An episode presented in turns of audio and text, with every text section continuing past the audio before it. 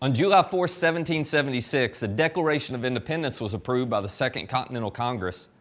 And this experiment that we call American freedom was born. And aren't we glad that it happened? The early authors, Thomas Jefferson and the other men who penned the Declaration of Independence, well, they understood that that freedom that we all celebrate and enjoy today came with a purpose. And in the very early lines of the Declaration, you'll remember this from your high school history class, they stated what they saw to be the purpose of our freedom. They said, We hold these truths to be self evident. In other words, to them, they said, it, it seems obvious that everyone should believe this that all men are created equal, that they're endowed by their Creator with certain inalienable rights. And then they define what some of those rights are that among these are life, liberty, and the pursuit of happiness. Now, some of them admitted this, and we all know this to be true looking back. There was a bit of hypocrisy in putting this in the Declaration of Independence because while they said all men are created equal, there's a self evident truth that's obvious to us all. They didn't actually live it out, they didn't abolish slavery. Women weren't always treated on equal footing with men. But what this did do is this truth, this belief that all men are created equal, it was like a seed that was planted in the soil of American freedom, and it's never died. And we're still fighting for that truth today, aren't we? But these 56 signers of the Declaration, and honestly, all the men and women there in 1776, they understood that the purpose of freedom wasn't all that they had to grasp or embrace that there was a price to it as well, which is why near the end of the document, these 56 signers who eventually signed it committed something to each other. Here's what they said They said, We mutually pledged each other in signing this our lives, our fortunes, and our sacred honor. You see, the people of 1776, they understood that freedom has both a purpose and a price. The purpose of American freedom, well, that's individual rights, but the price, it's personal responsibility. And whenever a society, whenever a community, in this case, whenever our country reaches a point where we fight and grasp and hold on to individual rights, but let go of our personal responsibility, when we prioritize our individual rights over our personal responsibility, well, that is the moment that the foundation of our freedom begins to crumble. That is, you might say, the end of the world as we know it. But more on that in just a minute. This is episode three of Talking Points, the perfect blend of politics, race, and religion. if you're new with us in this series, this is not about a political agenda. We're not trying to push any political agenda on you because Jesus, well, he didn't come to introduce any political agenda. He didn't come to endorse any political point of view. Jesus came to introduce something brand new. And yet, those of us who follow him, and if you're not a follower of Jesus, you can just lean in here and pay attention for a minute. But for those of us who follow him, well, this lands close to home. And it lands close to home because we have a tendency to put our hope in politicians, to put our hope in a political process or political party. We have a tendency to put our hope in things that aren't going to deliver and shift our hope away from the one that we say we follow. And so the question that I've been asking all of us who wear the label Christian is simply this are you willing to evaluate your politics through the filter of our faith instead of creating a version of faith, instead of creating a version of Jesus that supports your politics? Because we all have a tendency to do this, don't we? To think, well, Jesus would believe and look at politics just like me. If you're a Democrat and you're a Christian, you have a tendency to think, well, if Jesus were here, he'd obviously be a Democrat. If you're a Republican and a Christian, you think, well, clearly he would be a Republican. To you, it sometimes seems self evident, doesn't it? But as I said, Jesus didn't come to endorse any political point of view.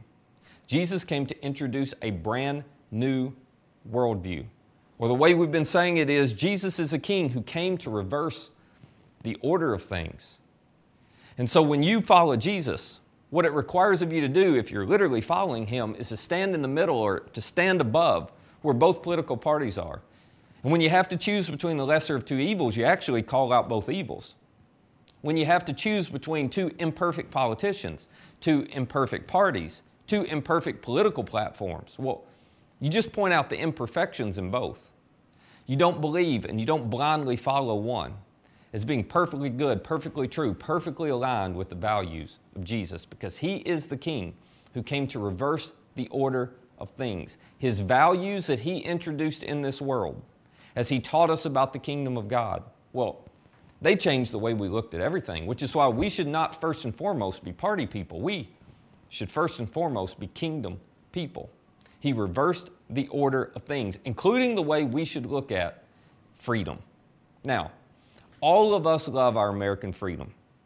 And if you have spent much time outside of this country and other parts of the world, I don't care where you've gone, I don't care what country you've been in, you appreciate deeply the freedom that we have here in America.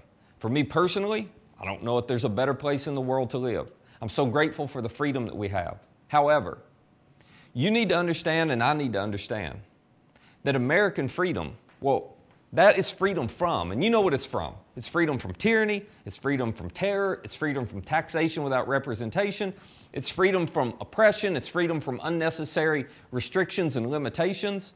It's a freedom from.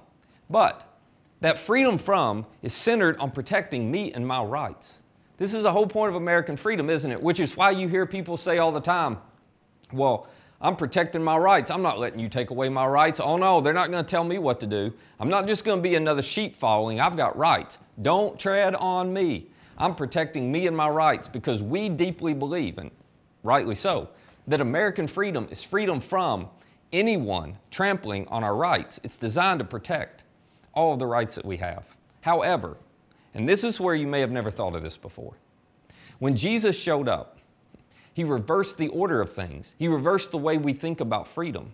As much as those of us who are Christians value our American freedom, there is a higher form of freedom to which we should follow, embrace, and live. There's a higher form of freedom that Jesus introduced into this world. Not to dispatch or dispel American freedom, but to elevate it to an entirely new level. The Apostle Paul, when he was writing to the churches in the region of Galatia, he unpacked this idea of Christian freedom a little bit. I want to read you just a little bit of what he had to say. And then I want you to be able to take this and pair it with our American freedom to evaluate how well you and I are actually living and embracing the freedom that we get to experience. To those of us who are followers of Jesus, here's what he said to us in Galatians chapter 5, he said, You, my brothers and sisters, were called to be free. To which we all go, Well, yeah, that's, that's what we love. We, we love the fact that we're free. We can do whatever we want to do. For those of us who are Christians, we're going, Well, yeah, that's the whole point. I want to be free. Now, let me just say this real quick.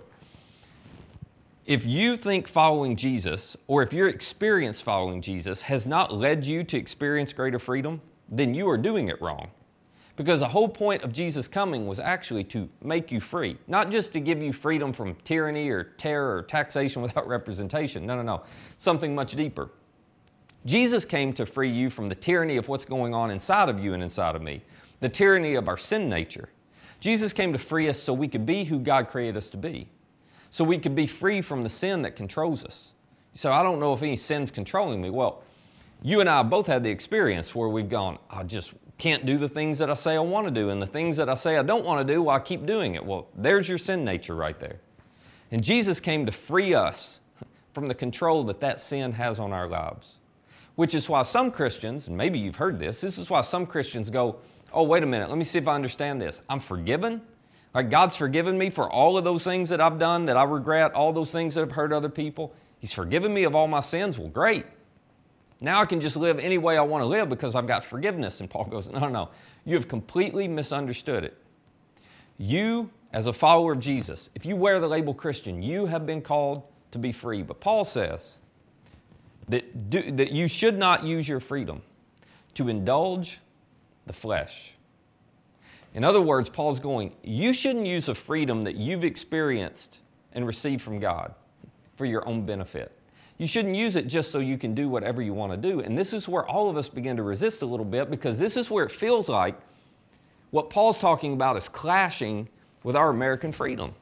I mean, the whole point of me being free is so I'm independent. Isn't this the dream all of us have? I just want to be independent. I want to be able to do what I want to do when I want to do it. I don't want to have to go to work. If I, if I don't feel like it, I want to be able to stay home. I want to be free financially so I can do whatever I want. I want to be free so I can go where I want. People can't tell me what to do. I want to be free so I just don't have to follow people around and you know follow orders. No, no.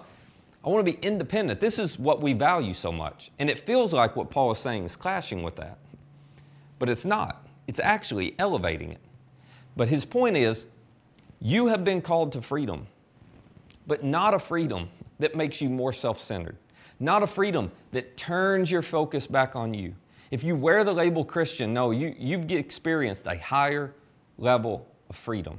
It's a freedom designed to do this. He says, rather, you should serve one another humbly in love. In other words, Jesus didn't die on a cross and rise again to pay the penalty for your sins just so you could go on living any way you wanted to live, just so you would miss hell and experience heaven and be blessed in this life and have all your prayers answered. No, no, no. The whole reason that Jesus came to set you free is so you could serve the people around you, so you could love the people around you, so you could be the kind of person that God created you to be. Not a self centered individual, but a selfless one.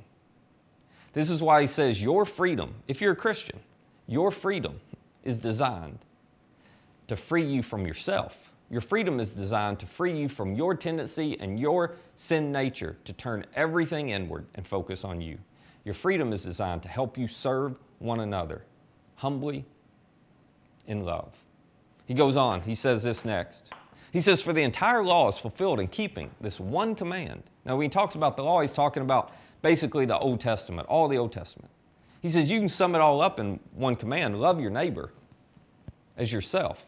This is the whole reason Jesus has set us free, so we can love our neighbor as ourselves.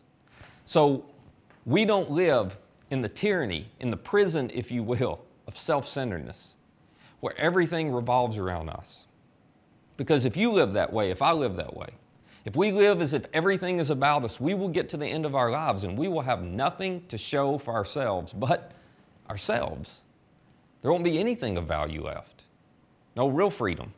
The freedom Jesus came to give us is actually a freedom to turn our focus away from us, to love our neighbor as we love ourselves. Let me see if I can explain it this way. American freedom is freedom from that's centered on protecting me and my rights. But Christian freedom well, that's freedom for, that's centered on serving you and your needs. They do not contradict. We all value, we all want our individual rights. But Jesus came along and he said, You hold your individual rights in one hand, but you hold your personal responsibility in the other.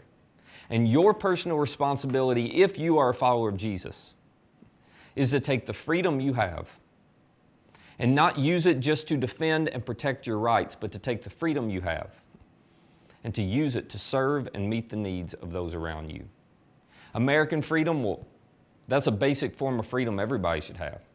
Christian freedom, well, what Jesus did is he elevated freedom and said, now you can take the freedom you have because you have rights and you can use them for the benefit of someone else. You can take the freedom you have because you have rights, but you can make it not about you. You can make it about the people all around you. Now, before you push back and resist on that idea, let me just remind you if you're a Christian, this is exactly what our Savior did for us, isn't it?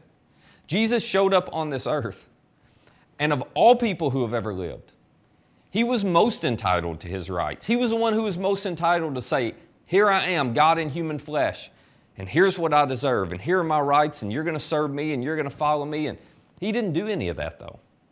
He took his rights, he took his power, he took his freedom, and he said, How can I use this for the benefit of the people around me? You and I have benefited because Jesus chose to take his freedom and make it not just a freedom from, he chose to take his freedom and make it a freedom for serving you and serving me. He said, I have rights, but I also have a responsibility. And when necessary, I will willingly choose, not forced to, I will willingly choose to lay down my rights so that I can serve you. As Christians, this is the higher form of freedom we have been called to. And when we fail to do that, when we choose to hold on to our individual rights, well, we've got a right to this and we've got a right to that, and nobody can tell us. when we choose to hold on to our individual rights and let go of our personal responsibility, well, that is the moment when things begin to crumble. Paul saw this coming as he's writing to the churches in Galatia. Here's what he says to him next. He says, But if you bite and devour each other, watch out, or you'll be destroyed by each other. In other words, if you get to the point where you just fight for your individual rights, I'm going to fight for what's mine, I'm going to fight for what I deserve, nobody can tell me, and you hold so tightly to your individual rights and you release or relinquish or abandon or ignore your personal responsibility to serve other people, to put that person before yourself. He said, the minute you do that, well, you're going to destroy each other. Now, it's almost like Paul could see into the future, couldn't he? Because is this not what we are seeing happen in churches and among Christians all over our country? Is this not what we're seeing play out time and time and time again? Christians who are saying, Well, I have a right to this, and I have a right to this, and I have a right to this. And they choose their rights at the expense of somebody else. That is not the higher form of Christian freedom that Jesus modeled, demonstrated, taught, and called us to. Now, if you find yourself pushing back on this idea of relinquishing your rights voluntarily for the benefit of somebody else, let me just remind you that you do this from time to time. Matter of fact, you probably do this in some way every single day because you know it's what's best for you and the people around you. I'll give you a couple examples. My wife and I, even though we're married, we both have the right to commit adultery. I mean, we're not going to get thrown in jail for it. It's not breaking the law. We have a right to do that, but we don't do that. And you know why? It'd be silly to do that because we have a personal responsibility to one another to put the other person before ourselves. That's what great marriages do. And so while we have a right to engage in this action, we choose to lay down our right and elevate our responsibility over our rights because it's best for the other person. Quite honestly, it's best for us as well. If you have ever been in a situation or had friends or family members who were in the situation where a divorce happened and two exes are now co parenting their kids, well, you've seen the good, the bad, and the ugly of this, haven't you? In the best of those situations, two people who used to be married to one another go, you know what? We are going to always choose what's best for the kids above ourselves. In other words, we each have rights. We can go to court and we can fight, and you know, I get this much time and I get them on this day. We can fight for all of that and we can try to protect our rights at all costs.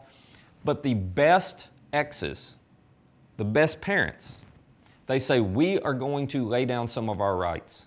And we are instead going to elevate our personal responsibility to do what's in the best interest of those kids. So I know the court says this, but I'm going to let you go ahead and have them. I know the court says this, but we will do it this way. I'll agree to this because it's what's best for them.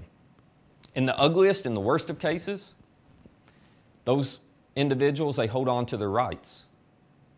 They lay down their personal responsibility, and everyone suffers as a result. Well, what's true in those situations is true in all of life for you and for me. And for those of us who are followers of Jesus, and if you're not, you, you can figure out how much personal responsibility you want to elevate above your rights. But for those of us who are followers of Jesus, well, I don't think we have much of a call here, do we? I mean, if, if you and I find ourselves resisting, going, Well, I have a right to do this, so I'm not going to do what's in their best interest because I'm going to protect my rights. Well, it's kind of a hard argument to make with our Savior, isn't it? Can you imagine Jesus standing here and you trying to explain why you're going to do what's best for you over what's best for the other person? Could you make that argument to him while you were looking at the nail scars in his wrist and his feet? As he chose what was best for you over what was best for him? As he elevated personal responsibility over his own rights as God?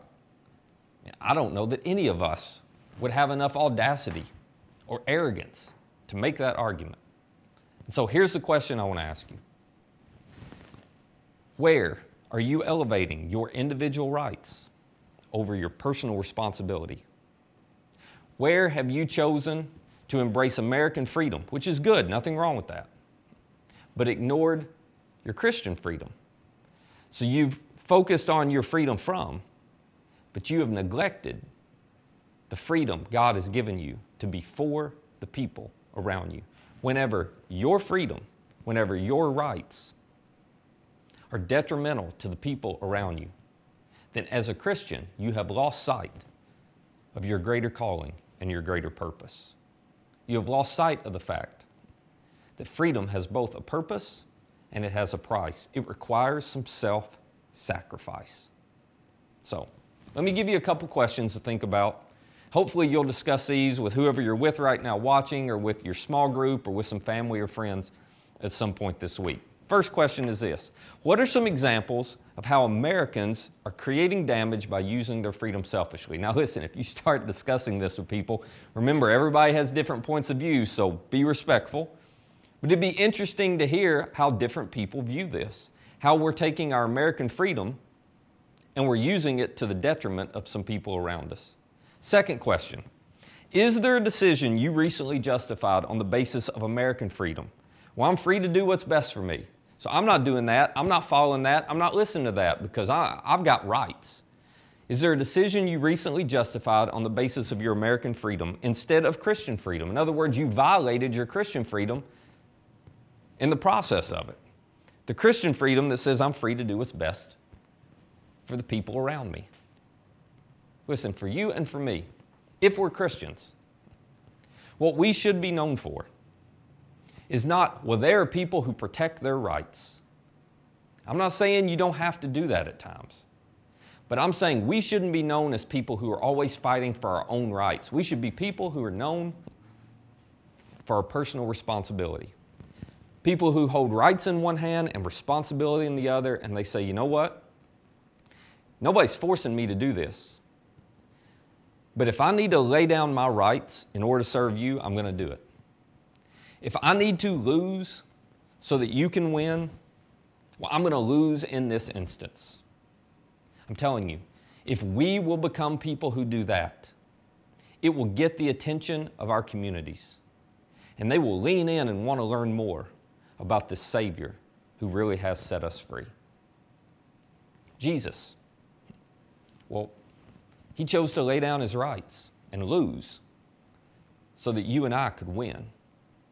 And maybe it's time we as a church figure out how to follow his example. And we'll pick it up right there in episode four of Talking Points.